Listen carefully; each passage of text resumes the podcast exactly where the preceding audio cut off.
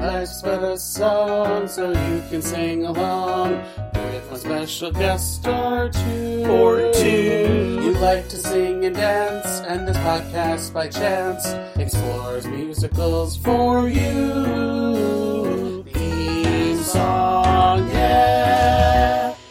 Hello, everyone. Welcome back to another episode of Life's But a Song, a podcast that likes to live in the land of musicals. I'm your host, John, and with me today is a special guest who we did it. I don't know how many episodes you've been on. It's Matt Koplick, everyone. Hi. And we're here to talk about the topic that Matt has impatiently been waiting to actually talk about, and that is carousel. But we're Well, here to. first- Wait, what? I was gonna say we're here to do a very specific one. It, it's the slime tutorial, if you will, Sure. of the 1994 production. Yeah, we're not talking about the 1950s movie. We're Not, yet, anyway. Which, which, yeah, which it's garbage, and we're not talking about the Lincoln Center concert that Kelli O'Hara did that was broadcast. And we're not talking about the Justin Peck one that you adamantly told me not to watch. yeah, I think that is the proper way to describe how vehemently opposed I was to you watching it. This is this we are watching the 1994 production that was at Lincoln Center Theater that launched Audra McDonald's Broadway career. Uh, look, looking her up, this is her first Broadway credit, and she's it's, like, it's her second Broadway credit. It's her first lead and her first original production because she was a replacement in The Secret Garden before it closed. "Oh, okay, It's okay." I, listen, I know so much about that woman. So this carousel, well, carousel. the book is by Os- Oscar Hammerstein II, based off the play. Liliom Thank you, Liliom. by Frederick Molnar. by Frederick Molnar, and then it was adapted by Benjamin F. Glazer. Uh, music by Richard Rodgers, lyrics by Oscar Hammerstein II. This production is directed by Nicholas Hinter. Hytner. Hytner. Yeah. Hytner. Damn it. And, well, there is no IMDb, but according to the YouTube description that's written by a very enthusiastic person, and it's almost in all caps, the legendary 1994 LCT production, aka the only one worth watching. And yes, that is a fact backed by science. So Yes. Uh, I don't know who that person I was. don't know who that person is, but God bless them for putting the slime tutorial Yep. because I can finally see it. Yep. And not to boast this person's cred too much, but if you look at the date, this is, I'm almost certain, the first Broadway slime tutorial to compile multiple videos together to create something close to a, mo- a cinematic like viewing of a Broadway production. After this, other slime tutorials started doing the same thing. You can see one of the original Sunset Boulevard of Natasha Pierre and the Great Comet, where it's different unauthorized videos in addition to professionally filmed uh press footage. And yeah. So with the okay, you are a scholar of carousel. No, Yes. I'm not. We're not hiding that. So, and you've talked about it at length on your podcast too. I, I want to also say congrats to John. You got me to do an episode on this production of Carousel before I got to do it on my podcast. So Yes. you usurped me, sir. You're welcome, everyone. We get to hear all of his thoughts on this production. But um, what were the professional shots from? Because there is no actual. Th- There probably is a recording that's somewhere in like there the is a yeah there's a professional recording at lincoln center library. It's for anyone who's ever been to the library knows that those videos are not incredible. You do not watch them to go oh my god you see every detail and like the, the camera angles. It's usually two maybe three cameras and it's like a wide shot and a close up and the purpose is to document as much of the staging and design as possible uh and they do a relatively good job. So the link so the lincoln center library recording of that of this carousel is good. They capture most of the action. They don't really do a good job of capturing the lighting. So the professional footage you see in this slime tutorial is b-roll footage that was used for uh commercials and for tv reviews because there used to be a time were Ah. tv reviews abc nbc um if you go on Aurora spider-woman he has i mean he has all the b-roll from this as well in addition to his own bootlegs of of the show and other shows, but you can see he posts like the TV reviews for Carrie the musical when that opened. And so when they're telling their reviews, there's like b-roll footage playing. Same thing with like the waiting in the wings videos. He he uses a lot of the b-roll footage that these shows uh, shoot. So that's what the professional footage is from this carousel. So is there with your knowledge and research and the dissertation paper that you basically wrote on carousel um, in, in your head it, it, is there a reason why there isn't a recording of this one that was made for the public that just was not done very often. Um, you know, this came out in 1994. At this point, we had Pippin. Really, we had Pip. Well, we had Pippin, Sweeney Todd, Into the Woods, and Sunday in the Park with George, and they were all for TV, uh, PBS, I believe, and Showtime. And it's not. It was. Just, it just was not done. Uh, and this was a production that was at Lincoln Center Theater, which is a non for profit. Lincoln Center Theater hadn't started regularly broadcasting their shows yet via PBS. They weren't really doing live from Lincoln Center yet. Uh... They had done their production of House of Blue Leaves, but that was after it transferred from the Beaumont to another Broadway theater, again towards the end of the run. Uh, I mean, in retrospect, they absolutely should have, but you know, you don't know what you don't know until you realize you didn't know it.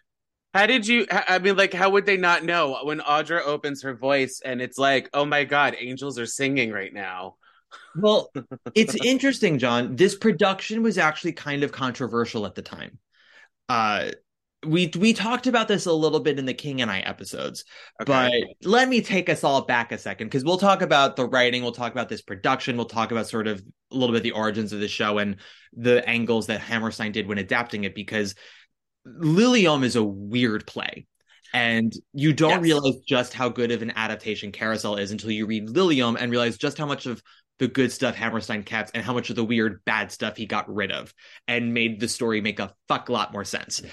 Um, and also more palatable because whereas Liliom is sort of about like, oh, if you're damaged, you're always going to be damaged and you're always going to mess up and cause pain and you should be punished forever. And Hammerstein's like, no, you can find redemption if you ask for help. And, but you also have to acknowledge that you've done wrong before you ask for forgiveness.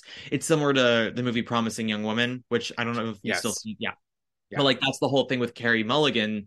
Every time she confronts people with their shittiness, she's there and everyone's like you you have to understand you got to forgive me you got to forgive me and she's like well you got to admit you did wrong first and no one's willing to except for Alfred right. So that's sort of the whole purpose of Carousel. But at the time that this production, so this production originated at the Royal National Theatre in 1992, which is in England.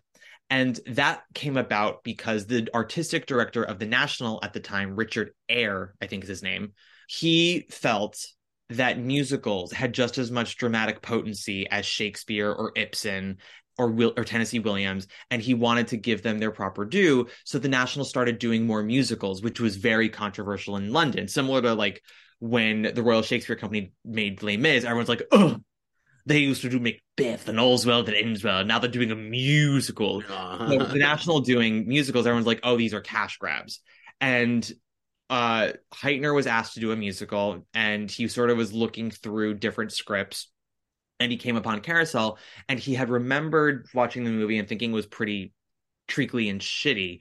The and 51, 1951 the, the 1950, I think it's 55, 56. Or wait, whatever. The, the one that we are going to watch eventually. The, the reason we're watching, we're talking about this one is because I told you, in order for you to understand how awful the 50s movie is, you need to know what the show can be when done by people who are good at what they do. Um, but I mean, Audra Ann was f- uh, fantastic. That's his one positive, but don't worry, I'm going to turn you around. Uh, oh this... no, no, I really the the thing though. Before you keep going, I just want to say I did like the show. It's just that because it's a slime tutorial, it was a little difficult for me to understand what was going on because I couldn't sure. really hear. And ne- and these days now I use subtitles for everything. Yeah. And and the two unauthorized videos are from the 90s. So like it's not the clearest of audio sometimes. It's not always the clearest of visuals. Uh I should have found an online script for you to go along with because they don't Oh, they I read. I I just read the synopsis uh, okay. on Wikipedia, and that helped me. Yeah. enough fill in Fantastic. blanks. Well, there's there's a lot of de- there are a lot of details in the script that are worth noting, but we can talk about later because that this production pretty much adheres to the original script. I think they maybe cut one line and they alter one other line and then they cut one song in act two which we'll get to but um and i'm usually not the biggest fan of like making huge changes in revival revivals i'm like if you want to change the show so much don't do the show uh because then like why are you doing it? But But like it sounds like they did minimal changes. yeah the and the changes the changes they did were more about making the show land for a 90s audience and not and instead of like being like oh we want to cut anything that's offensive it's like no no no.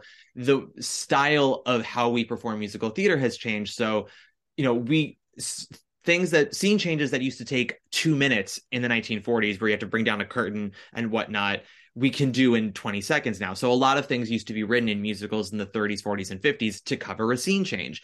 And at their best they were scenes or songs that propelled the plot. So like for example in the original production of carousel the whole thing the whole carousel waltz was a unit set that was just like a display a tableau of the carnival and then a scrim came down and then they did the whole mr snow bench scene in front of the scrim while they changed out that set and made the next set which was nettie's spa and parlor. But the brilliance of rodgers and hammerstein is they were like oh we can just do this whole thing on one set in front of a scrim for the next 30 minutes while we change everything out and we don't have to like stop the action. But they did they wrote one song in act two called the highest judge of all that does nothing. It stops the show dead in its tracks. It's a regurgitation of what Billy has already said in dialogue for a three minute song. and when McKeitner was was figuring out how he was going to direct the show, and he was looking through the script, he asked Mary Rodgers, Richard Rodgers' daughter. He's like, "I'm." He's like, "Listen, I can pretty much find a way into all of this show. I don't have a way into this song. Can you give me some insight into what your father and Oscar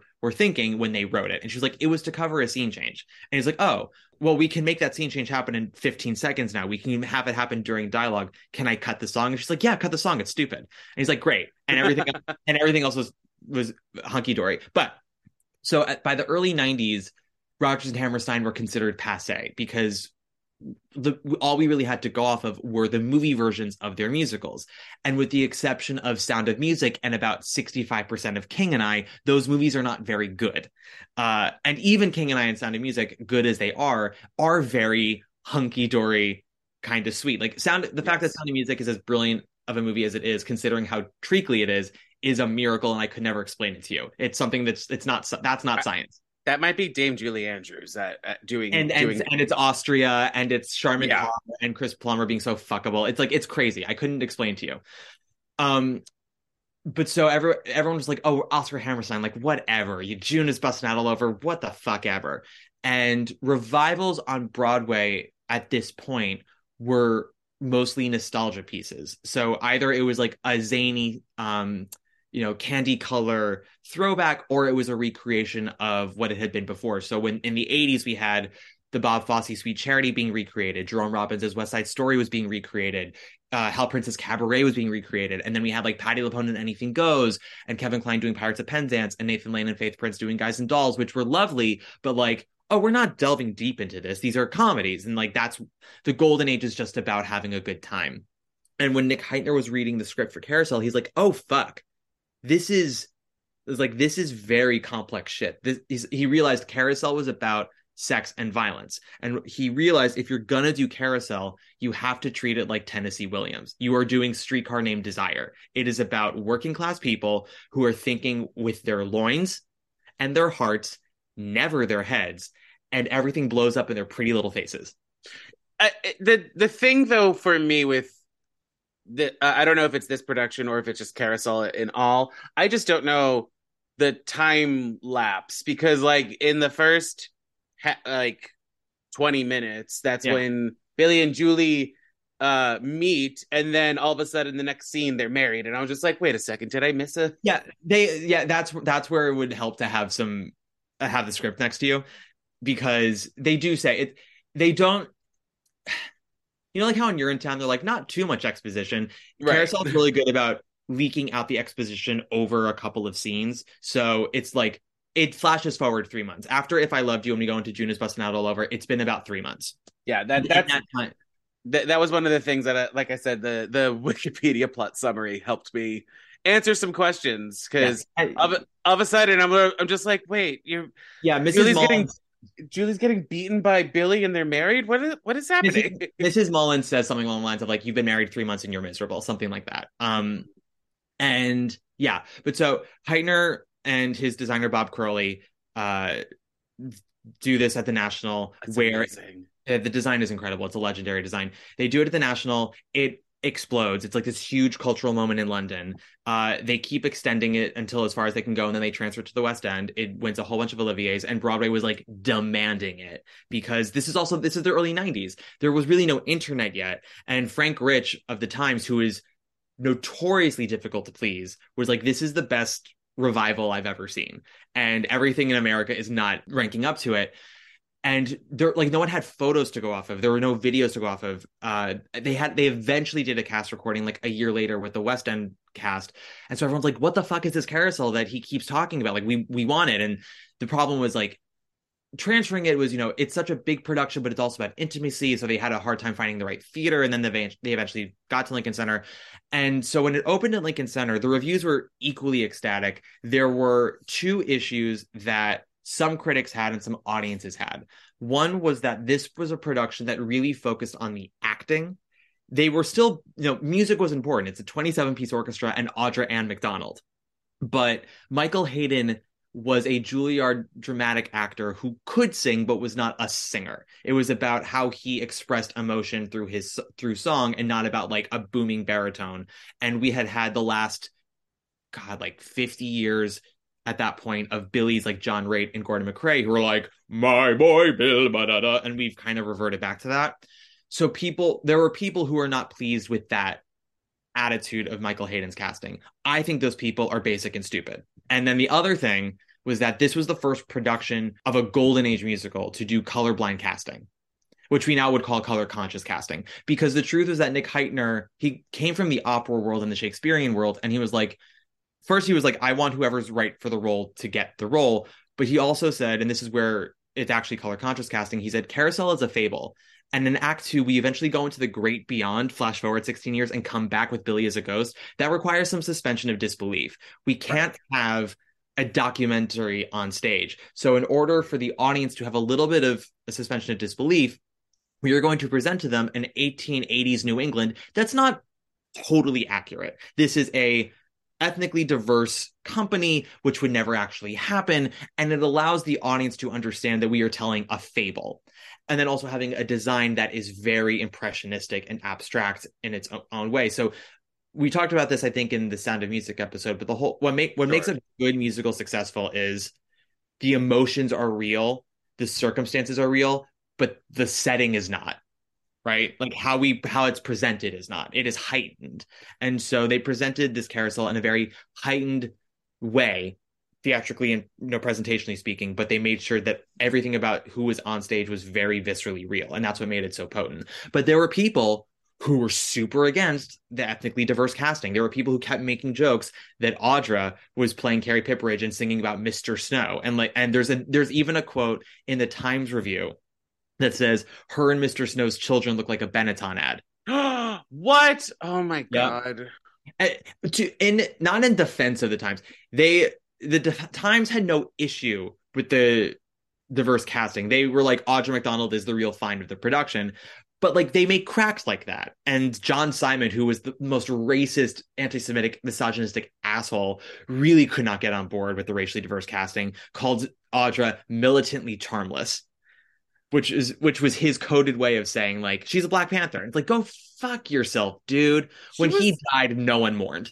She was the show, like that's and that's the thing is like Audra is the best thing about a production where there are nine thousand amazing things. Someone described yes. it to me when because someone was like, I was I was talking. I've done so much research on the show. I've been obsessed with it for 12, 13 years now, and I've asked friends of mine who were you know in the theater world and part of the press at the time that this revival came out, and they all you know everyone when I bring it up to them like, oh yeah, that was actually one of the best things I've ever seen. Sometimes I forget like how incredible that was, and when we talk about the Audra of it all, it's so easy to not realize how incredible she was at the time because we've seen her win six Tonys since.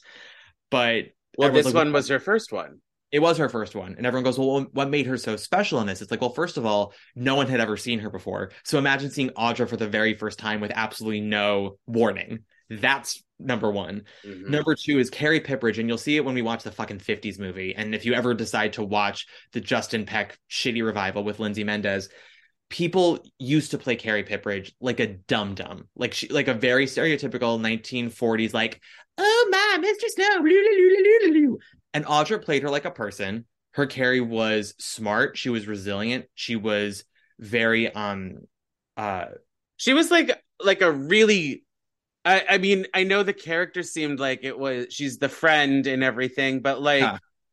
it, it was grounded in real like this all this whole thing was like grounded in reality. I mean, obviously the ending when it's a it's very, it's very tragic. Say what? when the ending when it's a dream sequence, Oh, fantasy ballet, you mean? happenings. Yeah, It's not a, it's not a dream sequence. People call it a dream ballet, but it's not happening in a dream. It's happening in real life. Carrie is the comedic relief, and Audra is funny in this, but she's not getting jokes at the expense of reality or humanity.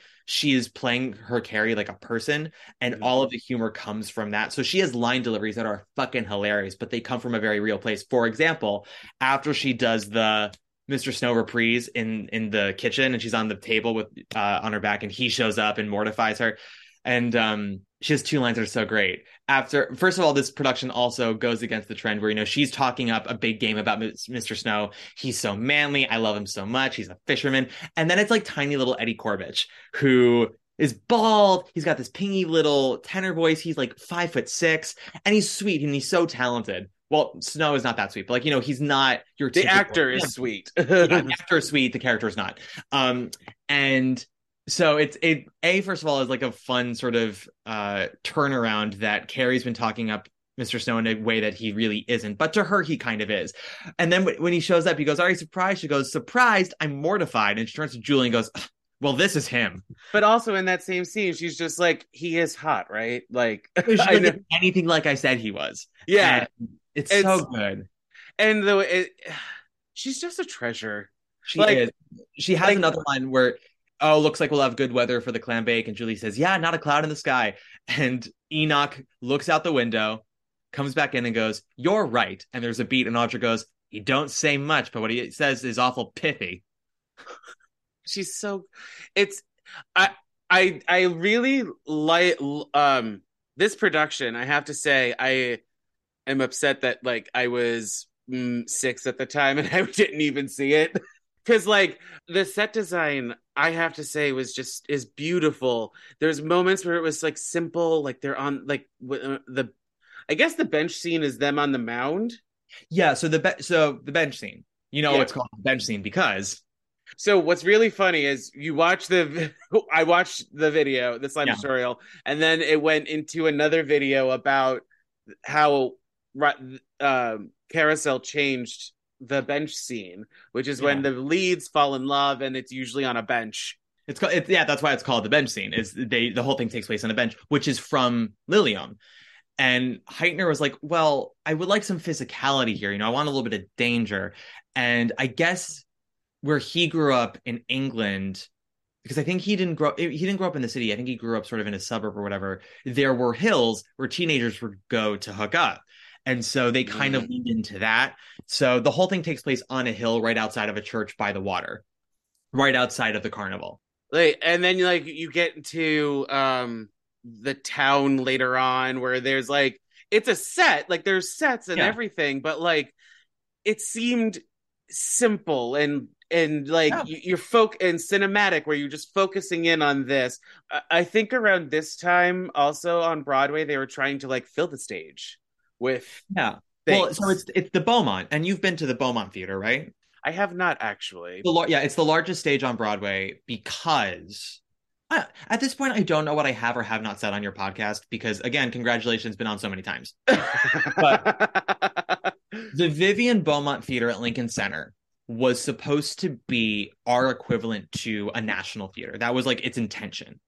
And plays were going to be done there in rep. So like the thrust area was going to be like the actual stage stage and everything behind it was backstage and was going to hold like all these sets that they would just swap in and out. So they would do like Little Foxes on a Tuesday, Macbeth on a Wednesday, Hamlet on a Thursday, rinse and repeat, and then like the next season, blah blah blah. Which is something they actually do at the National Theater in London a lot. Is like there are there will be stages that are showing two shows in rep for like six months. So for example, this carousel when it was at the National, even though it only ran I think like 110 performances, it actually ran for about six to seven months.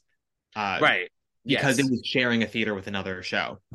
But so uh, when that didn't work out, then uh, for like all of the 70s and early 80s, it was like, well, how the fuck do we use this stage? We've got this like football field and then this thrust, and the acoustics are weird, and like who knows what to do with it. And this was the first production at the Beaumont that really took advantage of all of the Vivian Beaumont stage. Most shows until then really just kind of prioritized the thrust and maybe used a little bit behind that. So all the major playing uh, playing work for this carousel happens on the thrust, but they use a lot of the other stuff to, as you said, like to fill it up to show the expansiveness of the universe and the and the world that they're in. And it was it's just really well done. They use force perspectives. It is a relatively simple set design because it is a lot of backdrops and like one piece comes on but it's how it all comes together that makes it just so beautiful. Like the bench scene it's just that hill and a drop but the way that everything comes together is gorgeous. I have to say though yes. i started watching this. I was I was having a salad. Um, and so we're right in front of my salad, right in front of my salad. Right. Well, we're eating, we're eating, and then we get to they completed the carousel, and my jaw, like I, I had the fork to my mouth, my jaw dropped because mm-hmm. it's gorgeous and so unexpected. So okay, let's set this. Okay, so what you're referring to is the carousel waltz, the opening, yes? The opening, yes. yes. So, John, truly, I don't know how long we're going to go. We both have things to do today. But, yeah, uh, I, but I figured I'd let you speak your truth, and I. I appreciate.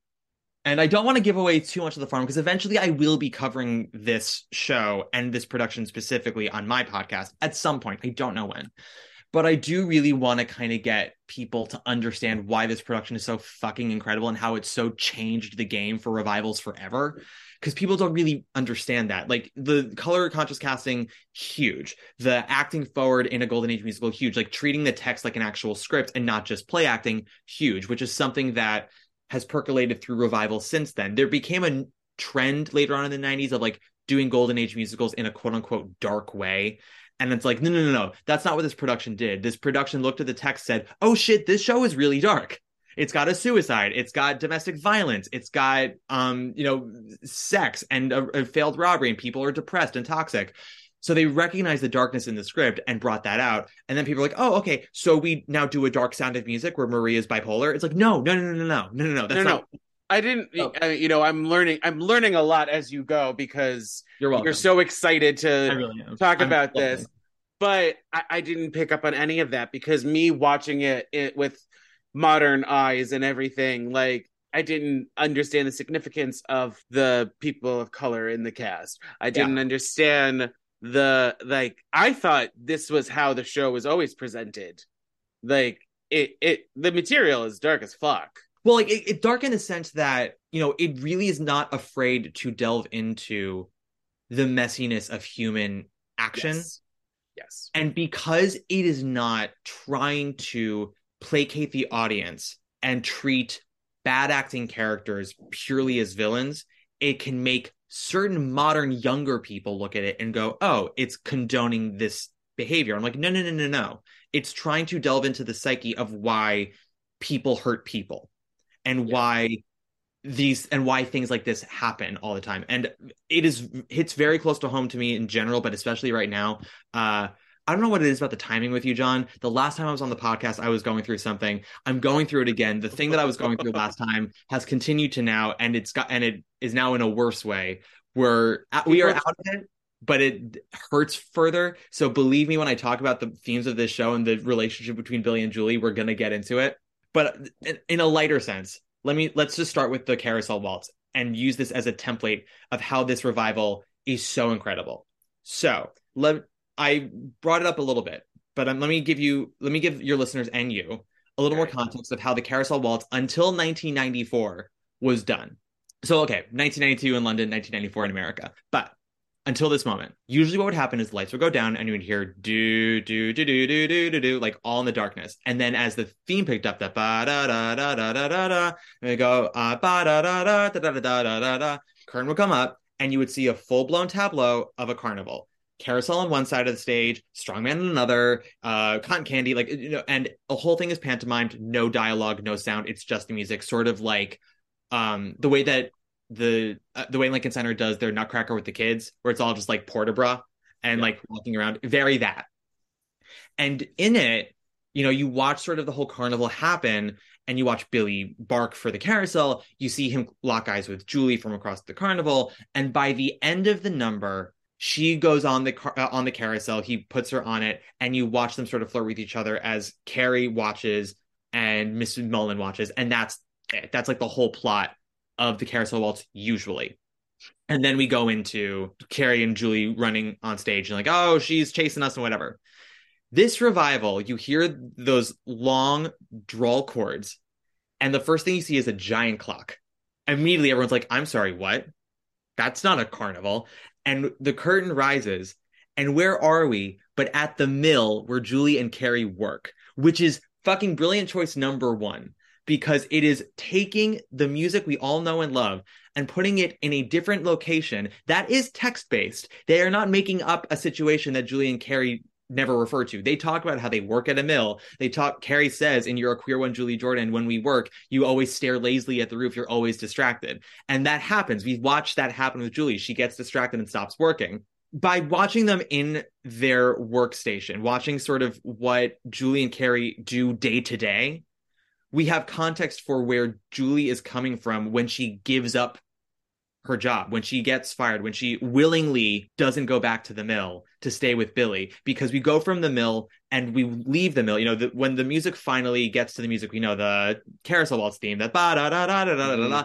The clock strikes six. The girls are done for the day the loom goes away their coats fly in from the front of the thrust they put they take off their smocks we realize because they're wearing these like long gray factory smocks like it's very Fantine and Les Mis you know where it's like covers their entire body they Yes. look like machines and then they take it off you see their long hair come down you, you see them put on their colorful coats and you realize like oh these are young girls who are work it's like very Mary Phagan and you know parade like these are young women who are not even like peak like they're right about to hit the peak of their energy and sexuality and they're spending the majority of their days at a mill inside working under these smocks and they pick up their boyfriends who are working at a shipyard and they go to the carnival and that's where we get real color on stage. We get pinks and purples and blues and yellows.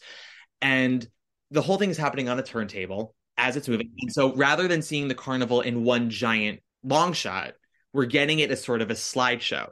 So we get the ticket booth comes on and then we get right. um, and then we, you get one horse and yeah yeah. Well and and so so my professor in college when he talked about it because he saw this production twice because the first time he was just everyone who saw it for the first time was just so thrown by everything coming their way there because because the other thing is it's called carousel. You know that billy has to put julie on a carousel at some point. You know we're getting three minutes into a seven minute number and you're like i haven't seen the carousel yet. Like when do we first you're like when do we get to the carnival? And then the carnival starts happening and it's in pieces. And you're like but wait like when do we get the carousel? Like i'm not seeing it. And what you realize is that all the attractions that are on this turntable are at the front of the turntable and slowly horses are being assembled on stage behind all the attractions. And if you're not paying close enough attention you don't see it so he didn't see it the first time. He was too distracted by like the new kind of way they were telling the story. And then it wasn't until the final uh, attraction the strongman where they were getting punched in the stomach thing and everybody goes away that all of a sudden um, he realizes oh shit now the whole turntable is covered in horses. He's like oh there's the carousel. And then billy puts julie on the horse in the most fucking hot way you can think of where it's like my friend Allie Gordon, who's been on my podcast a lot, she has a really big issue with the whole love at first sight thing in movies and shows. Even though, Fair. even though, fun fact, she kind of had that happen to her. The man she's now married to, when they met, it was a little bit love at first sight. and I'm like, and I'm like, ha ha ha, jokes on you, bitch. But I said that to her at her wedding. I was like, look at you married, you know, love at first sight, and you hate it when shows do that. And she's like, I know, I know, I hate it. But what this show does, it's not necessarily love at first sight, although they do establish in the text that Julie has been to the carousel a bunch and has definitely kind of maybe tried to get Billy's attention in the past, but you know, he's Billy Bigelow and girls always pay attention to him. And he's only maybe seen her once or twice. So it's not like they just met in that moment, but they connect for the first time in that moment. And you see Billy put Julie on the horse, and it's not in like this grand romantic gesture kind of way. He's trying to get everyone on the horses so they can fucking start the thing. And he just absentmindedly grabs her, picks, swoops her up in his arms, drops her on the horse. And as he does so, they make eye contact. Their faces are like right up to each other. They have this moment of like, who the fuck are you? It's not love. It's just like, this it's this spark. And he comes back to her and you're thinking oh, okay we have our carousel now. We've got these horses on the turntable. But no no no no. Then this giant pole comes down in the center opens up like a fucking umbrella. You can't really see it as much in the bootleg but a sign plops down It- no, it, that says mullins carousel. I didn't care about the sign. When when the when the thing came out and opened up like an I'm gonna, umbrella. send you, I'm gonna send you a photo that shows you the sign as well. The the umbrella is not fully open, but you get the gist of it. It's a gorgeous image. But yeah, like that's all happening. It's all connecting, and that's when the audience just goes, and we have our carousel. It's like they're like they they fucking did it. They gave me what I was waiting for, and it happens at the exact moment that the theme comes right back in with a full orchestra, ba da da da, and the turntable's turning, and everyone's bobbing up and down. And while that's happening, you know now now Billy's starting to stalk Julie on the carousel. He keeps coming back to her horse. You watch Michael Hayden come back and fucking straddle the head of the horse so his dick is in her face, and it's so fucking hot. And fucking Mrs. Mullin, who he's been his she's his boss, she's the one who owns the carousel, and he's been banging her. She sees what's going on with them. And he has hooked up with girls in the past. He has flirted with girls in the past, but but sometimes it takes an outside perspective to recognize when something has changed to you. You know, like you know when a friend's like you're different or like this person's different or like you're acting different around them and you don't recognize you're too in it. Billy and Julie obviously have this spark and there's something so intense about the connection that they don't recognize just how obvious they're being to everyone else. So like Mrs. Mullins sees this, stops the carousel dead in its tracks, fucking runs Julie and Carrie off the stage, banning them, and the whole thing is chaos and it's brilliant. And then at the back of this giant Vivian Beaumont stage, the the hill comes down, comes down, comes down, and then the backdrop, and then we have the new picture, and that's the whole carousel waltz. What's interesting, and I don't know if it's because it's um, a slime tutorial or if this is how they did it, is that a lot of the set pieces like sneak up on you to Mhm. jump ahead to the end of Act One when they're going on to the clam bake. Like Yep. you see them on the dock and they roll out what look to me I saw only two boats, but then all of a sudden the turntable moves and I'm like, there's four boats and like seven thousand people in each one. What? Yeah, I think that's the angle of the video in that moment that you don't see the other two boats. But they also, yeah, no, you're right. A lot of the set pieces do sneak Sneak in. I mean, on, yeah. the the dock that comes in happens during a soliloquy, and it does it doesn't announce itself. It's it not just magically shows up.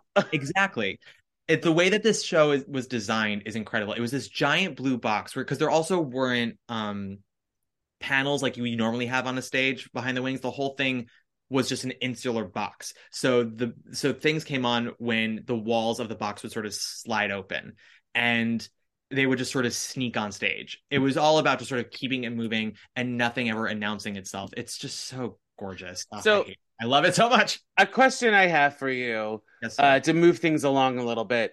sure Uh, so June is busting out all over. Didn't know it was in the show, but I've heard of it because of Leslie Uggams. Because you know, the Weavers and the jeebas and the juices and the bleebas. Yes.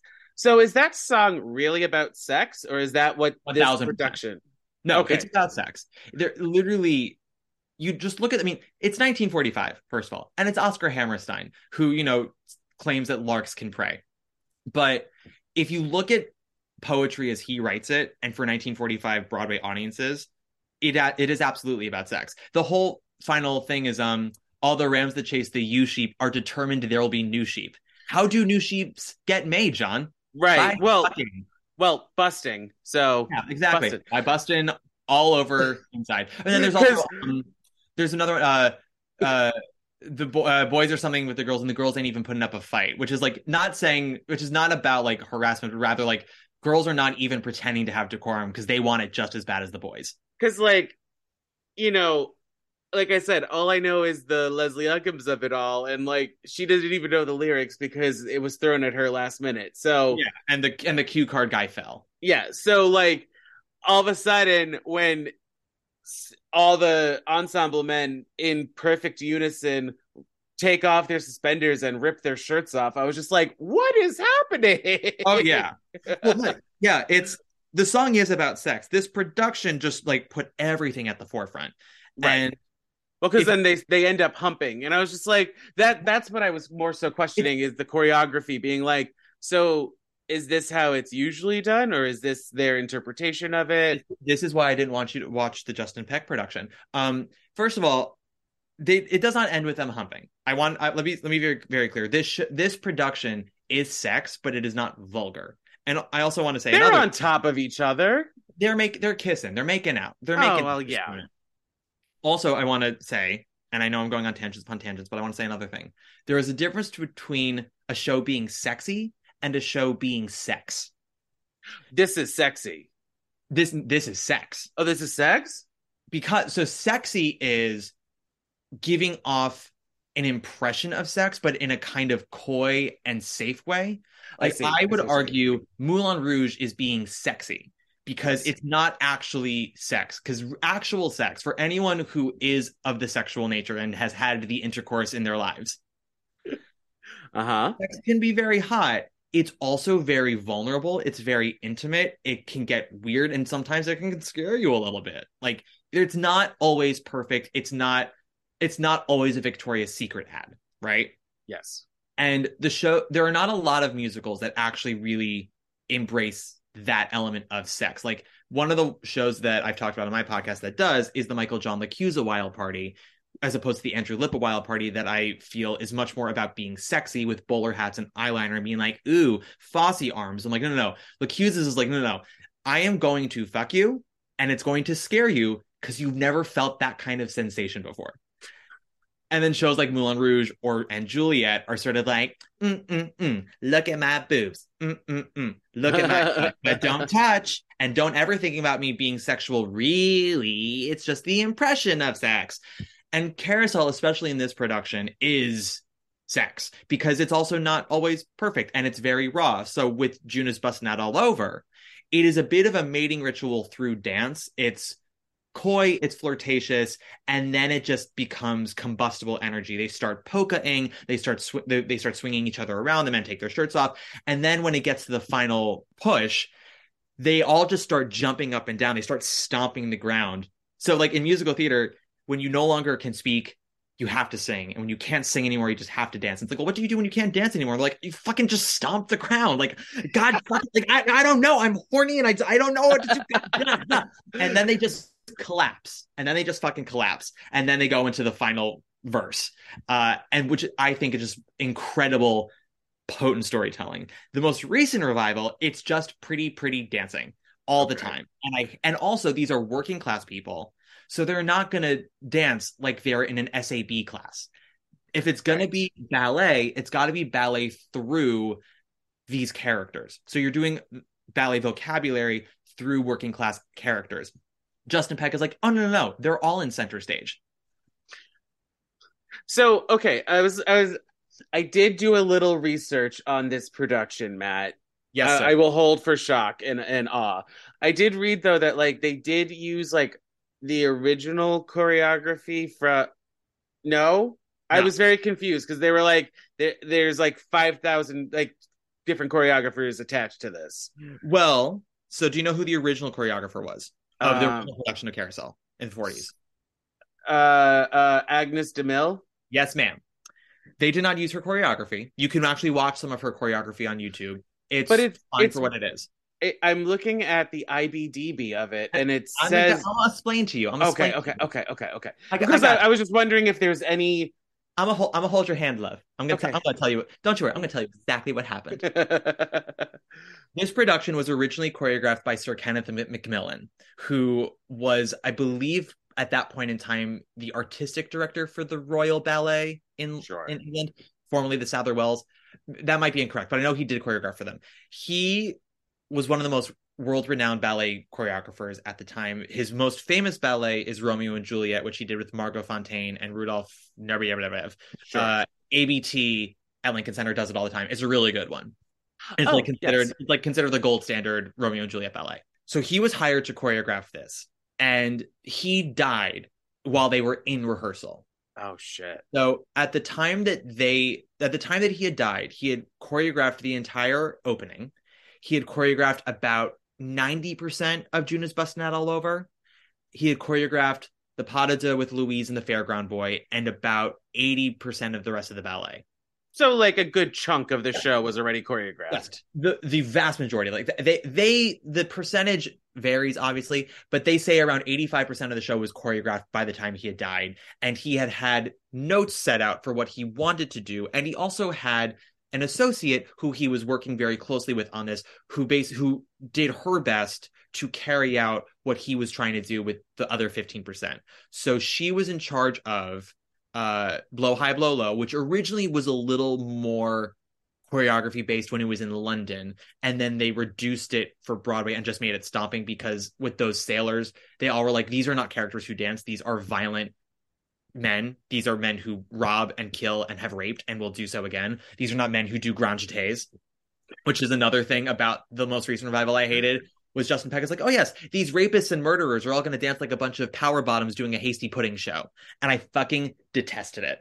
And you can watch that, you can watch that choreography on the Tony Awards because that's where they do blow high, let blow low, and it is one of the most offensively choreographed numbers I've ever seen because it has nothing to do with story, it has nothing to do with character. I hate all of it. Okay. Moving on. Um, so they they just reduced it down to kind of stomping in this tiny little saloon, and then made it about Jigger trying to get rid of his shitmate so he and Billy could talk alone. So that's they get that's the edge they give blow high, blow low, which is why that number ends with sort of the fight and everybody getting kicked out.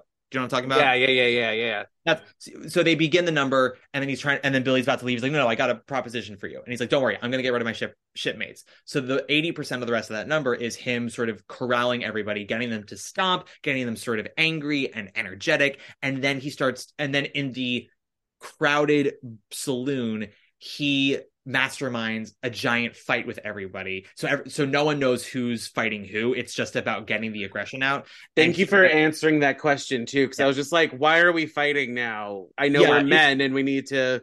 Well, yeah, no, it's it is it is toxic masculinity for sure, but also so they are they are all combustible loads of dynamite. He just nonchalantly strikes a match and no one sees. Got it. Uh, and because no one knows who strikes them who struck the match, they're all just fighting with each other. And so he's able to get them all out so he can talk with Billy alone. That's what that's what that is. And it's hard to see that initially because of the angle of that of the Right. video in that moment. But if you watch it again knowing that, you're like, oh, I see it. Anyway, so that was something that they kind of had to figure out without Kenneth MacMillan. And then the very beginning of the Act Two ballet, Louise's solo, they kind of had to construct without Kenneth MacMillan. They had to look at his notes of what he wanted to do, and then they worked with the original uh, dancer on how to make it work. Which you don't, so you don't actually see the very beginning of the ballet in this video, but I can send you a link to it because this production also was co-produced by Cameron Mackintosh, to- uh, awful pompous asshole Cameron Mackintosh, because it was an expensive production to do at the National. He gave them like a half a million dollar grant so they could do it in the uh, lavishness that they wanted, and he also then owned any rights for transferring. So he negotiated with Lincoln Oh, Center to transfer it. But there is a concert honoring him ugh, in the late 90s called Hey Mr. Producer. Unfortunately, it's about Cameron Mackintosh. Luckily, it's one of the best musical theater concerts of all time. They do the entire deux from Carousel, and they start with Louise's solo. So I'm going to send you the link so you can see what Louise's solo looks like. Okay, great. So is it like a mashup of Kenneth's notes with Agnes DeMille's original choreography? No, uh, there's from what I can tell, there's absolutely no Agnes DeMille in this production whatsoever. She, if she's credited in any way, it might just be be because she did the original production in the same way that like when you do certain shows that Hal Prince originally directed, it's like original production directed by Hal Prince. Even if Yeah, you're not 'cause using the it- It, it just says uh dances for the original theater guild production by agnes demille and i was just i was watching it and i wasn't sure if this is kind of like west side or like a chorus line where there's certain dances certain like choreo- certain choreography that like people expect to see Well, that's because of the estate. Um, West Side Story and Chorus Line, uh, most productions cannot do choreography that's not the original. Most professional productions can't because Right. the Michael Bennett and Jerome Robbins estate won't let you.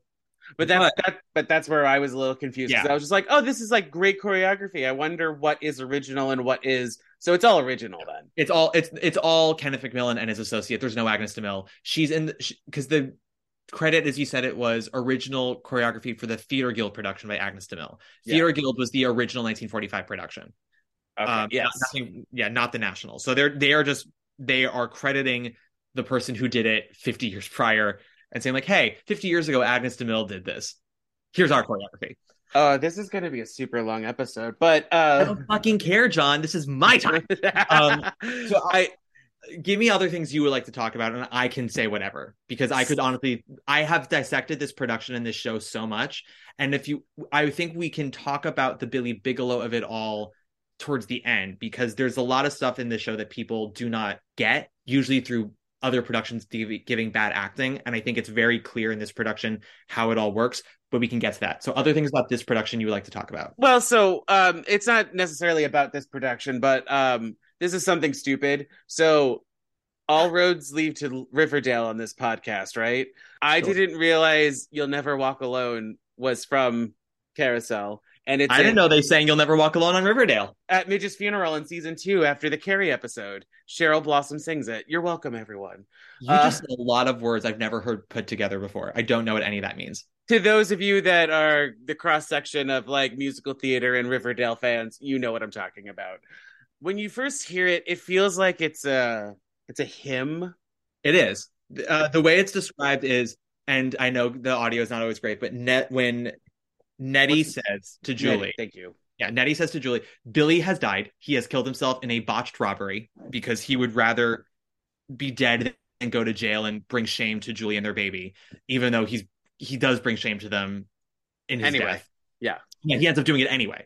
Um, which is which is again gives you some insight into just sort of how much of a man child Billy is that he can't even think of bigger pictures in any way. He always just acts impulsively. But but that's what happens with people who are drowning emotionally. But so Julie's sort of sitting over his dead body, and she has this heartbreaking speech to him, which ends in her saying, "I uh, something I never told you. I was always afraid you laugh at me. I love you. I was always ashamed to say it out loud, but I love you." In that, that speech, she talks about how she understood why he hit her that one day, which is the other thing about the show that people are like, he hits her all the time. Like he hits her once, which doesn't make it better, but it's it what it does is that it shows you that he's not calculatingly violent to her or uh controlling her he is if anything she is the one who is in control of their relationship he is just so combustible and does not think and he's hurting so badly and because of culture because of toxic masculinity he refuses to ask for help i'm already getting to the billy bigelow of it all which i apologize No, I no, was- no. The, and this is good. We can Yeah. segue into yeah. it. Exactly. But so when he the day that he hits her, and the show makes it very clear that it's wrong. Like we have multiple characters telling both of them, leave each other. This is bad. Like when violence comes in, clearly something's wrong, and they won't do it. And the fact that he does that it ends in his death tells you that the show is like, yeah, no, this was never going to end well for either of them. But there was a reason why they did stay. You don't have to agree with it. We probably don't agree with it, but there is a reason, and it's not totally toxic. There is a there is some pure love in there. Anyway, point is, she says to him, "I know why you hit me. You were very angry and very mm-hmm. sad. You were very troubled. You were a really bad boy, but you're but it's over now. So just sleep." And she goes, "I always knew everything you were thinking, but you never knew what I was thinking. So let me tell you something that I always was ashamed to say out loud. I love you."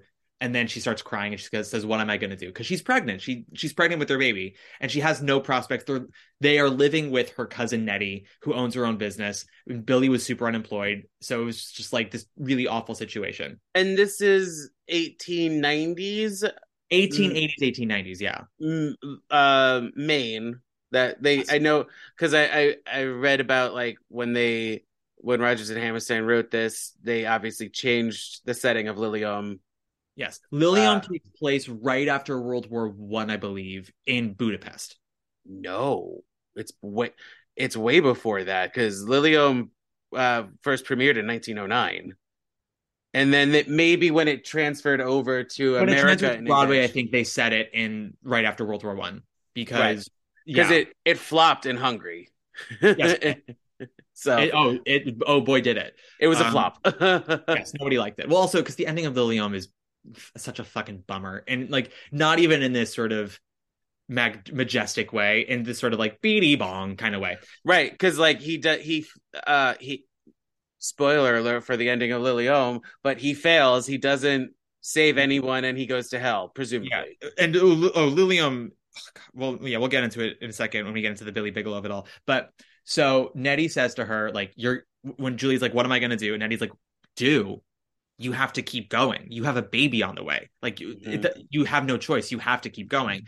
And then she says, "Think about that um, poem uh, you uh, you like wrote out to me or whatever because and it's you can't see it in the bootleg, unfortunately, but in the kitchen of Nettie's parlor, there is a cross stitching of the lyrics of "You'll Never Walk Alone." Oh, that's so cool. Yeah, because Julie says, "Yeah, the words of that of that song we used to sing it in school every day," and she says, "Okay, sing it now." And uh, she Julie can't get the words out; she's too devastated. So Nettie sings it, and it's "You'll Never Walk Alone." So yeah, it's it's like a poem that everyone in the in the community knows. And then at the grad at Louise's graduation. The uh, the doctor who's the speaker, he's like, it reminds me of that song we used to sing in school. Do you guys sing it? Do you know the words? And he begins it, and then they all know the words. I wrote down though, like uh, Billy dies and there's 30 plus minutes left, and because I this is new to me, I didn't know anything. Usually, because I'm so used to like West Side Story, where the death happens at the end, or like or other plays and musicals like it ends in the death. The death is ends in the death. King and I, it ends with the king's death. You're like, yeah, here we go. And like I did know about the quote unquote dream ballet that you hate calling it that, but that's what everyone calls it I anyway. calling it that. I just don't think it's accurate. So I, I was just like, okay, so did I miss the dream? but no, I didn't. I just had to keep watching. Um, yeah. Oh, girl, is there more? There's so much more. Did you call this a cautionary tale? Did we call this one a cautionary tale? Can we call this a cautionary tale? The, Hytner called it a fable. I think it's not necessarily a cautionary tale because in order for it to be that, it has to the show would have to end completely in tragedy. Like Liliom is a cautionary tale. I think Carousel is almost becomes a cautionary tale and then becomes a hopeful tale because it, he it does end up getting saved at the last minute, but in a very very bittersweet kind of way. Mhm. So the way that so for anyone who doesn't know the plot of Carousel, um, We Billy don't. We we don't have to get into no, it. but I just want to get to the end of it. I'm gonna okay, yeah. the characters Billy and Julie, you know, married. It's all bad because Billy's unemployed and he doesn't know how to find work because his only skill is being a carnival barker, which is like how fucking sad is that?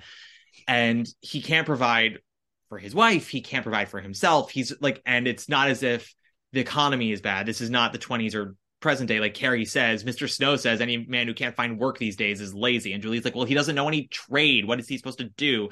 And they're staying with her female cousin who has her own business. So he's just like utterly depleted and he's uh, hanging out with like the worst kind of guys. So he, in order, when he finds out that Julie is pregnant, he almost goes back to the carousel, but he doesn't. And he decides, I got to get money fast if I'm going to be a father for this, for this kid. And he decides to be a part of a really bad idea, which is this robbery that was not completely thought through. And they, there's also, to show you just like how much of a child he is as well, before the robbery even happens, he's waiting on the dock with Jigger and they start playing cards and they have no money. So Jigger's like, well, we'll just bet our stake in the in the robbery money. And Billy keeps losing his shares. So like not only is he gonna still have to go through with this robbery, like he's now walking away with like 10% of what he was originally gonna walk away with if there was ever money at all. But he they get caught, Jigger runs away, and Billy's gonna go to jail and he refuses to, so he kills himself. And right before he dies, he gets a moment with Julie, says, Tell the baby, you know, I had plans for us to move to San Francisco. I and then he dies. And you think, okay, maybe that's the end. But no. Lauren Ward, uh, soon to be Violet and Violet, and Miss Honey and Matilda shows up in Amish attire, and she's like, "Get the fuck up." And he's like, "What?" And she's like, "You're dead. Get the fuck up." And Question, real quick, before we get into get it more into it.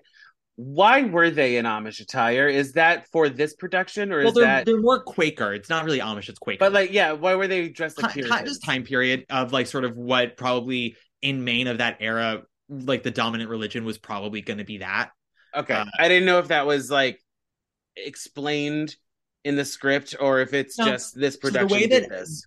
the way that heaven or sort of the backyard of heaven was done in the original production and how it's eventually done in the movie i hate it is it's a lot more friendly and like lassie-esque like oh billy you're dead. Welcome to the backyard of heaven. And everyone's like in suits and the heavenly friend is usually a man. And in this production Hytner's like okay this the starkeeper's still going to be a man I want the heavenly friend to be a woman. I want a woman to be the one to like confront Billy and be like, "You killed yourself. You did this. Why do you always hit someone you love?" And he's like, "And I'm not going to have them be friendly. Like this is their business is the afterlife and making sure that people who actually are have done well and not hurt people on earth get into heaven. This guy hasn't. He has an opportunity still. So like we're good. I, I feel like off stage, the Starkeeper tells the Heavenly Friend like he actually has a shot. We have to give him the shot, and she's like fucking pissed that she's got to do this. She's like this goddamn man who hit his wife and killed himself, leaving her pregnant, and I have to give him a chance. Like she, the way Lauren Ward plays it, she is not having it. She's like, get the fuck up, get up. it's great. I love it so much. When they tell him he has a chance, they're not saying like we believe in you. They're like, no, just like le- logically speaking, you have more time. Your da- your wife is still alive, your daughter's growing up, and she's hurting. Go back to Earth and and help your daughter because she's going through the same problems you you went through. She's lost, she's confused, she can't express herself. She's got all this rage in her. Everyone in town has told her what a bum you were. She's the, the outcast of her class. She's white trash like you and your wife were. Help her. And otherwise you're you are banished to eternal damnation which and I I wish that the bootleg could include this. The, unfortunately, the video cut out. But there's a moment when Billy's being confronted in the backyard of heaven, like, why did you hit Julie? All this shit. And they're like, are you sorry? He's like, I'm not sorry for anything. He's like starting to retaliate. And those little children with the Bibles, yeah, they grab him, push him to the ground, and a trap door flies open, and you see red light and smoke coming out of the floor. And Billy, for a second, sees what hell looks like. Oh, that's so and cool. Then they, and then the trap door shuts, and the Starkeeper says, "Let me be very clear. You're in deep trouble. Like you don't have a lot of." He's like, "You don't have a lot of options, so you gotta fix this." So it's either fix it or you're going or there. you're going to hell. Yeah, you're going to the bad place, and you and you and you only get one shot. He's like, life moves very quickly up here. It's already been 16 years on Earth. You like, and which is another uh, important thing because in Liliom, when he's in the afterlife, what happens is he has to go to like basically the fiery pits of purgatory. He's like consumed by lava for 16 years while his baby grows up. And so when his daughter becomes 16, he's spent 16 years repenting and has to go out and try to do good and he still can't. Billy in his mind has only had 15 minutes since his death, so he's like fucking reeling. He hasn't had a lot of time to process and try to do better.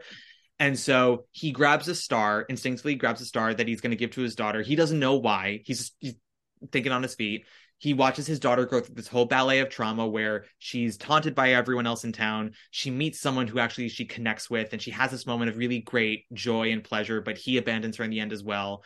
And he can see her pain. He tries to help her. He can't. He tries to give her this star. It doesn't work, and she won't take it. She doesn't believe him. She, she finds him scary, and he starts to freak out because he's like, "No, if you don't take this, I'm going to hell. Take it, or else I'm going to hell." But he can't say that, and he slaps her, because like in his mind he's like it's now or never it's now or never i don't want to go to hell please just take it and that's his ultimate go-to which the show which the show through the heavenly friend is like the fuck is wrong with you that's lauren ward says to him like shame on you why do you always hit someone you love with the fuck which should tell everyone again carousel is not condoning domestic violence if they did that line wouldn't be in there but it is in mm-hmm. there and Julie runs out when she hears when Louise goes in to tell her someone hit me. She runs out like fucking mama bear. She's like, "Who the fuck is this dude?" he goes to Billy for like 0.5 seconds before he disappears. And Louise says, and we, we talked about this as well in, in the past. I know we did. Louise is like, "He hit me. I heard it, but I didn't feel the sound of it. That's crazy, right?" And everyone's like, "Ah, oh, they're saying it didn't hurt because he loved her." I'm like, "No, it's that's straight out of Liliom as well. She's saying it didn't hurt because he's translucent." He's, he's a not, fucking ghost. He's a ghost. Yeah. He, yeah, he's a ghost. That's it's bad poetry. It's the kind of poetry you write in middle school on your arm. It's bad. But but the but it's them trying to work around the fact of like if when wouldn't hurt if he's a ghost. And when Julie says, I believe you, and she says, Well, is it possible for someone to hit you? Julie says it is possible. She hugs her daughter and says it's possible. In the 50s movie, it's very like I I think they even like press their cheeks against each other and like look into the distance. Like it's possible not to have it hurt. and Hytner has Michael Hayden as Billy and in, interject a little like no when he hears this because it's important for Billy to see the damage he's done to Julie by watching her say these words because it's not that the show believes that if someone loves you and they hit you it doesn't hurt.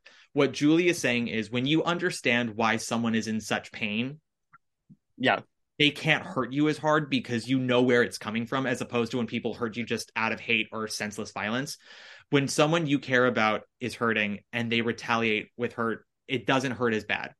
That is true to an extent, but it's also important for Billy to see just how damaged he has left Julie. She you watch Sally Murphy in that production, she's no longer a young girl. 16 years have passed. She's gone from like 20 to 36, which is not old. And yet she looks kind of matronly. She's weathered, she's tired, she's sad, she's a little depleted, and she loves her daughter, but she's not particularly warm to her daughter. And so Billy realizes that the person he really has to heal is Julie, not not Louise, his daughter. And he sings that how, if I loved you reprise, you'll never know how I loved you, and that devastates me. And Julie sees the star that he left for Louise and she takes it. And he realizes that she'll always know that he's there, but she'll never know that he loved her. And he's got like five minutes left. He's like, I gotta do something. I gotta, I gotta fix this. And he's no longer thinking, how do I save my soul? He's thinking, how do I help the two people I've left behind who are hurting. And it's only, he only has a couple of minutes, but through just sheer willpower and being from the great beyond, sometimes you have a little bit of magic and you can kind of mind control people. When the doctor at Louise's graduation is like, you can't define yourself by your parents' success or their failures, that's them. You have to go and do you. He's like, listen to him. He's like, pick your head up and fucking listen to this guy and actually believe what he's saying. And she does through the sheer power of, you know, being from the great beyond. Musical theater. yeah, but but I think we buy it, right? Because like if a ghost is using the last of their ghost powers to tell you that you have to believe the words that someone is saying, like if we can believe the a podcast from a from a stranger we've never met before, like on a random Tuesday, who's to say we can't believe beautiful words from a trusted doctor? Well, especially like, if, the, if a ghost is forcing us to do so. But like, I'm a lot of us, I mean, everyone has seen a version of a Christmas Carol. Yeah. So y- ghosts are telling you to change your life. So obviously, this is, and Christmas Carol predates the original production of Carousel. So like everyone is mm-hmm. just like, okay, cool. We listen to ghosts now. yeah. Well, listen, if if a if I were to meet a ghost, yes, and they were like, "You got to do this because I've seen things and I know things you won't know until you're dead, and I'm telling you now to help you." I'm like, absolutely. Yeah, no, one thousand percent. Yeah, yeah, yeah. Um, the thing is, like, Louise doesn't know that's what's happening, right? Like, he's invisible. He's whispering in her ear, and he's like imploring her to believe the optimistic words of this doctor, and she does. And there's a beautiful bit of staging where, as they're singing "You'll Never Walk Alone," the girls in her class all start holding hands, and one offers their hand to her, and she takes it, and it's her way of accepting connections from other people and accepting love and help and support from someone else because just because she's hurting doesn't mean she has to hurt alone. But it, it it also seems like in this time she has the reputation of being billy's daughter. Billy Bill's daughter yeah. Yeah so like there's that whole stigma and everything but like it also seems like the person who's sitting next to her nameless girl at graduation number seven yeah. like um she's just like you know, I see you. You're a person. Yeah. We're all we're all graduating. So like, why not? Grow, yeah, they grow up. They heard the words too, and you can offer someone a helping hand, but they have to be willing to take it. So it comes from both sides, right? Like you have to you have to offer forgiveness to those who are in great need of it. We give grace to those who need it, right? Yeah. And it is definitely this girl recognizing the grace that Louise needs, and Grace uh, and Louise seeing that and accepting it. And then the other beautiful moment. So that's that's one part of the circle complete, right? And then this other great bit of staging, everyone's getting up and hugging, congratulating each other, and Julie just sits there alone. And Billy has one, he's got 10 seconds left.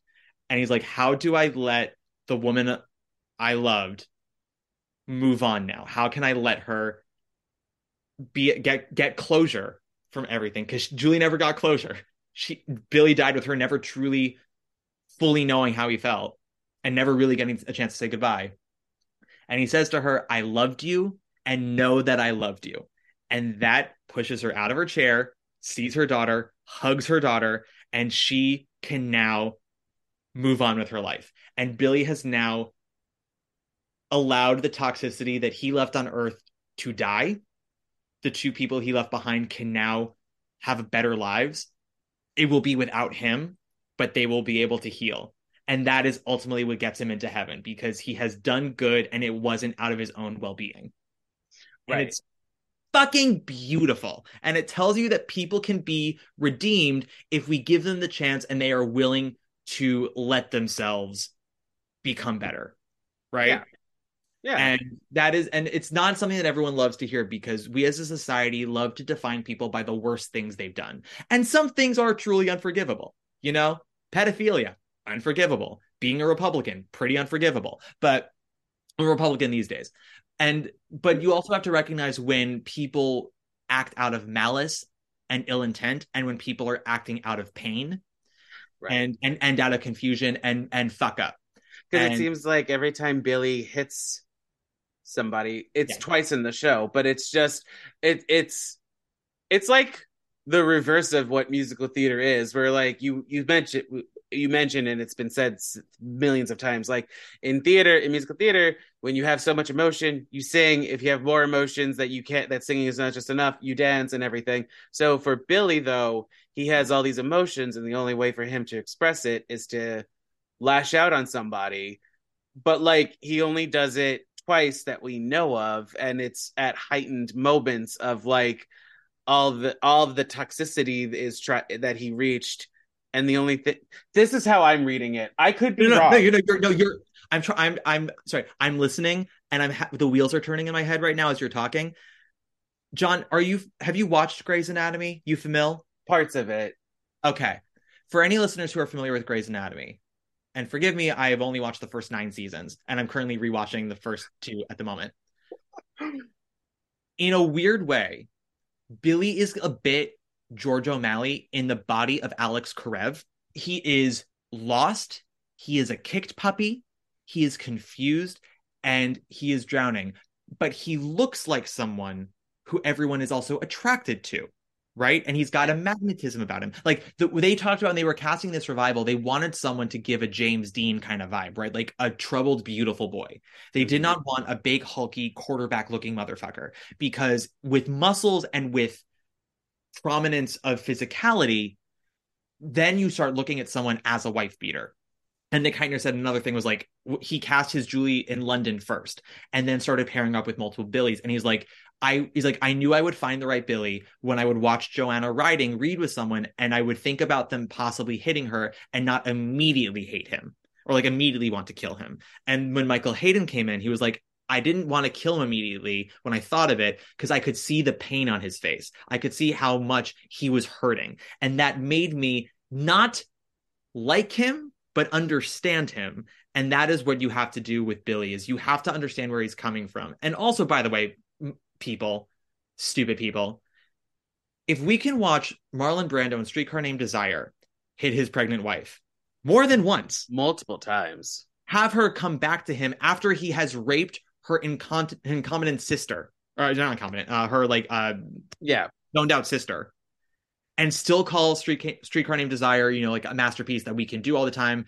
Not not problematic, and I don't think Streetcar is problematic only because Tennessee Williams' whole point of that show is like straight people are fucked up and like and romance is toxic, but like all these actions happen in Streetcar, and everyone's like, oh my god, Stan- Stanley Kowalski, Marlon Brando in that movie, so fucking hot, and I'm like, excuse you, excuse you. Yeah Then let's lo- let's lope in Billy Bigelow, who is similar but actually not nearly as bad, and does end up healing the people he harms in the end. Whereas Stanley don't do none of that.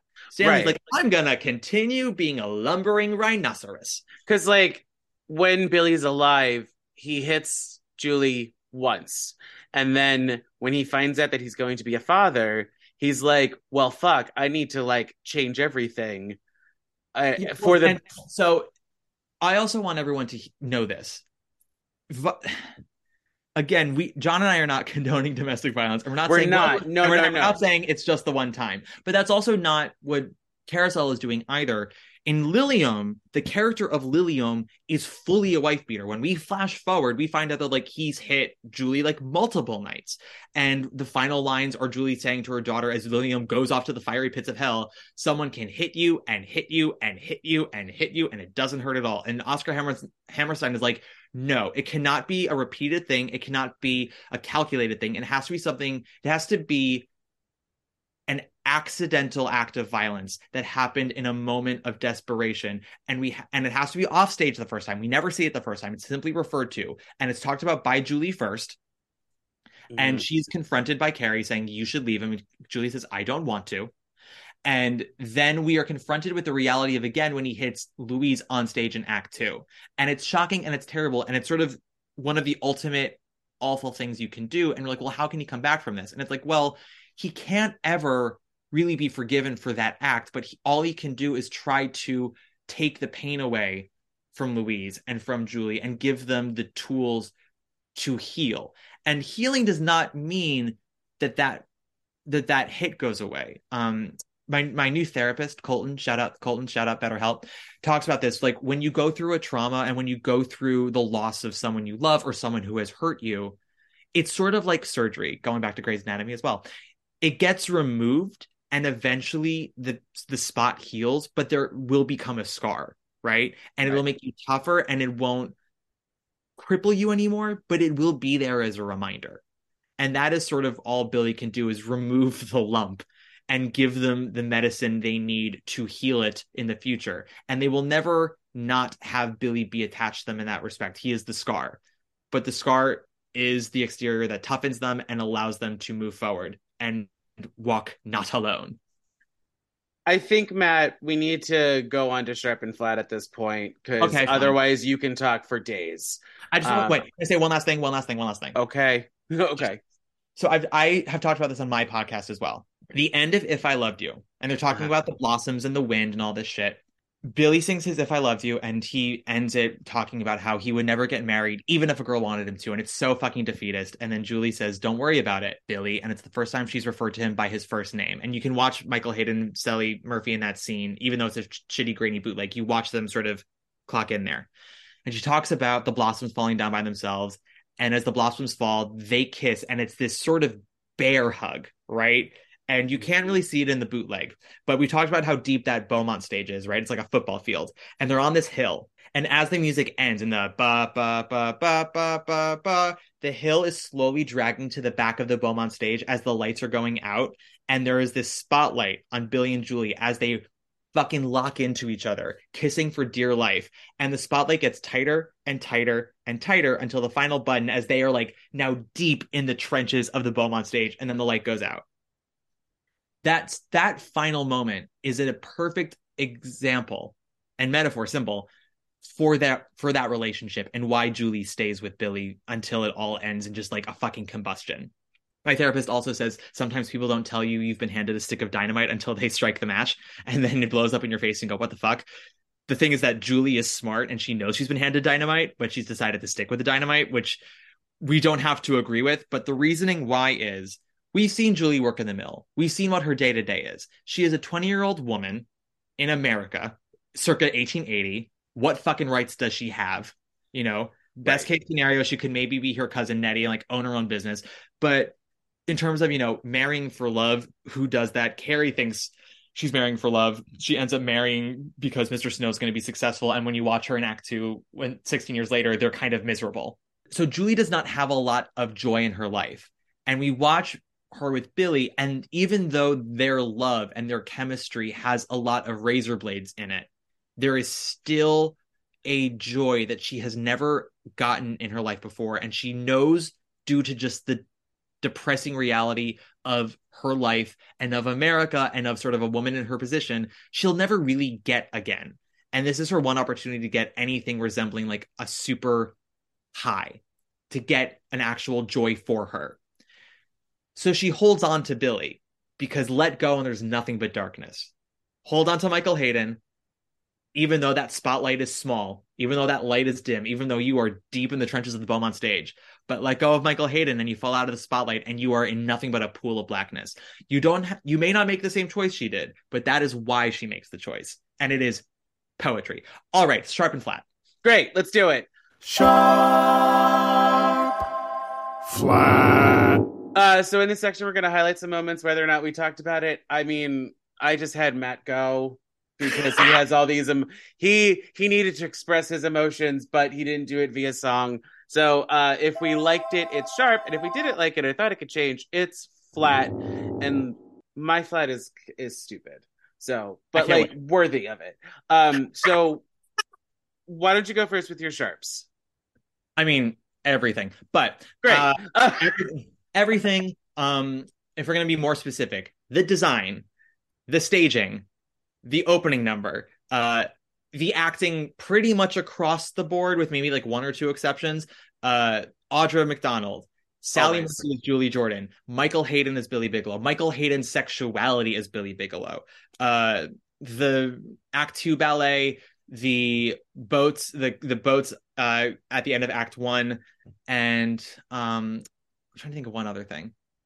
Uh the goddamn carousel. Like I know you've said it with the with the design, Opening. but like it needs its own Yeah.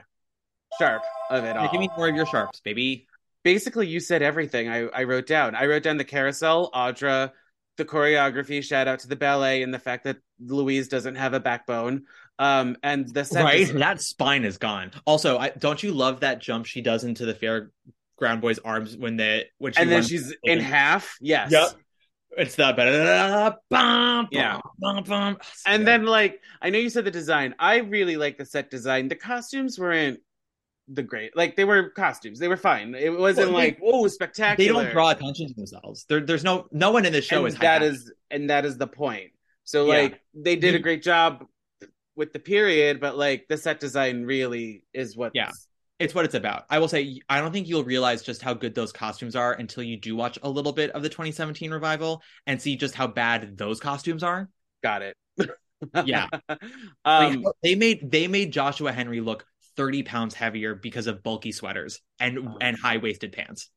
oh, They made Michael Hayden look like sex on a stick. Granted, not that difficult. The man is sex on a stick, but they they did not uh, undercut any of that. I'm I'm glad Schmigadoon went with this version than the revival version of Billy Bigelow. It felt like Okay, I still have not watched Schmigadoon. Aaron Tveit plays a Billy Bigelow type.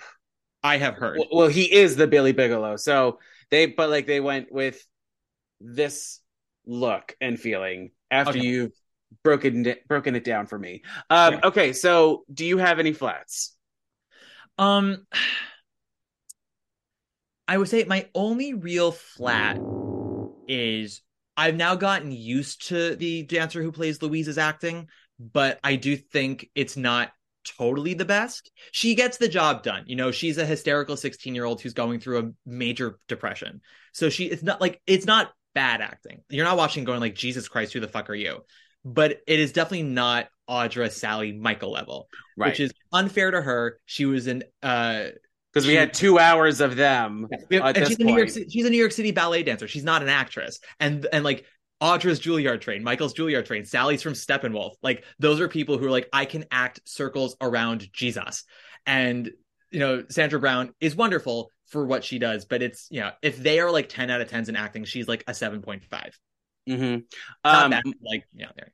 My flat has nothing really to do with the production. It's more so I'm flatting the fact that there is no like filmed version of this production. 1000%. Cause like I wish that they were had the forethought to be like, you know what? Let's sell this. Uh, let's let's have this on PBS or something. Yeah, this needs to be preserved. Yeah, Um, and and it's a shame. And it, again, I cannot stress enough just how revolutionary this revival was in terms of its casting, in terms of how it approached the text, like the the just the very fact of how they do the opening, which no one had ever done before. Of like, oh, what if we rethought how to stage something? Like we maybe we said it, and like even like blow high, blow low never took place in a saloon. I mean, it was the 1940s, and you can even watch this in the 2017 revival because they were like, or 2018 revival because they were like let's do a throwback production like Hello Dolly. I'm like, the difference between Hello Dolly and Carousel is that Hello Dolly doesn't have suicide in it or domestic violence. Okay. Hello Dolly is noises off. Hello Carousel Dolly is fluff.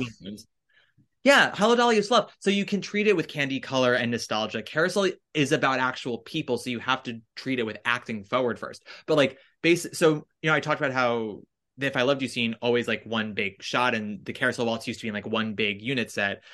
June is busting out all over till the end of Act One. Originally was like again one big set. It was the outside of Net- Nettie's parlor and the pier, so it all just sort of took place on different parts of the stage.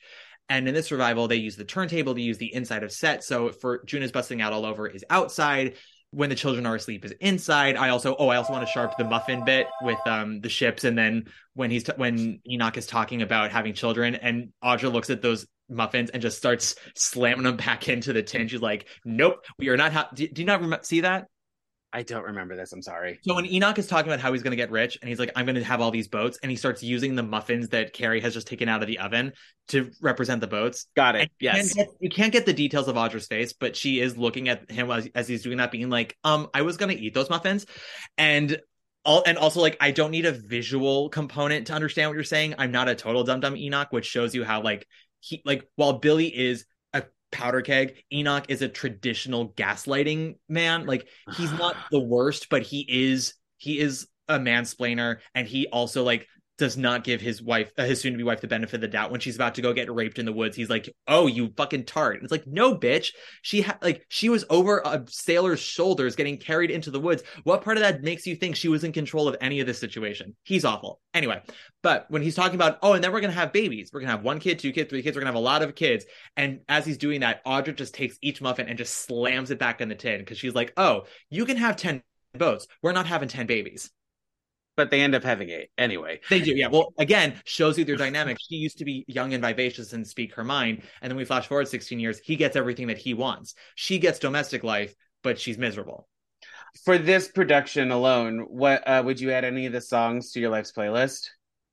It's all on my life's playlist. Great. John, this, this is the most played album on my on my iTunes. For for me, I think specifically, like I do want to listen to it. If was there a cast album of this? There sure was. Great. It's unfortunately not on iTunes, but someone has made a playlist of the entire thing on YouTube, and you can go right through it. Awesome. Yeah. Um, but I think I would want to add "When I Marry Mr. Snow," "June is busting out all over," and "You'll Never Walk Alone." The only reason why I want to add "When I Marry Mr. Snow" is because it's Audra. Like, Sure. I don't think the song is great by any means, but like, it's Audra singing. So, It's first of all, it's a gorgeous score. It's just a matter of like, I mean, the lyrically, it's well, are you in the mood for like all the bops from Six? Are you in the mood for like car- carpool karaoke, or like do you just want to listen to really gorgeous music? And that is definitely this. I will say, if you listen to this from start to finish and just like be like, I'm in the mind frame of getting knee deep in Carousel, it is. I think it's pretty much like start to finish a home run. it's great music. I I will say, but like, uh, uh, I mean, but not I will- everyone wants to get in the car, you know, eat Starburst and watch Carousel or listen to Carousel. uh, and I- listen to the soliloquy. You're right. Yeah. Uh, But I love I love Michael Hayden's soliloquy because the whole thing is a monologue set to music. Some people want the vocal performance, and I don't think he sounds bad. Like when people complained about his vocals, you would have thought we were talking about Beanie Feldstein here, or like LaChanze's in Color Purple where she can't get the notes out. It's not that. Like he's on pitch and he sounds nice. It's just like it's sort of a youthful tenor voice, and it's a little thin. It's just not a booming baritone. But he like I've no one has really hit the emotions of that soliloquy to me like Michael Hayden. Everyone else just barrels through it vocally and doesn't actually connect to the words. And the way he monologues it is incredible. Well, Matt, we somehow did it. We somehow talked about carousel. anyway, Matt, what do you have to plug or promote? My podcast, Broadway Breakdown, it's out and about. So the next episode will be The Golden Apple. And then after that, Hamilton. I only know that because I edited The Golden Apple and I'm in the middle of editing Hamilton. We'll be taking a short hiatus around New Year's and then coming back and continuing the Big Move series. And yeah, that's it for the moment. A couple of writing projects that are hush hush, but you might hear about come January. So Okay. yeah. And you can follow me on Instagram at Matt Koplik, usual spelling. And you and people will hear about all these secret projects through there. Uh, yes. when they can when they can be not When they secret can be anymore. discussed. When they can be discussed. Um, and if you wanna, I, I don't know, Matt. I let Matt be professor of carousel for this. So, um, if you want to talk about carousel, you can email me at buttersongpod at gmail.com. I'm also on Facebook, Instagram, Twitter, and TikTok at buttersongpod. Um, yeah. Yeah. if you have questions that you want to give me that are longer than an Instagram DM, you can email John and be like, "This is for Matt. Can you just like send this to Matt?" Yes, yes, yes. Um, and if you want to be part of the next episode's conversation, well, we're going to be talking about the 1986 version of Babes in Toyland. Yes, Oh my God, with Barrymore. with Ba- with Drew Barrymore and Keanu Reeves, baby. Yes, baby. Matt, thank you for coming back on. I'm just this is gonna be weird because like I wanted you to like express yourself and talk, but like oh boy, we went for a while. Yeah, you're like, oh shit. This is I- a- I this is should a long had- one. And who cares? So what? Who cares? So what? Who Top cares? Top that. Anyway, uh, thank you everyone, and have a wonderful day. Bye. Special thanks to Justin Johnson for creating the podcast's artwork and to Nick Bombasino for composing the theme song and the jingles in this podcast. And thank you to Castbox for hosting this podcast. Bye again, everyone, and have a musical day.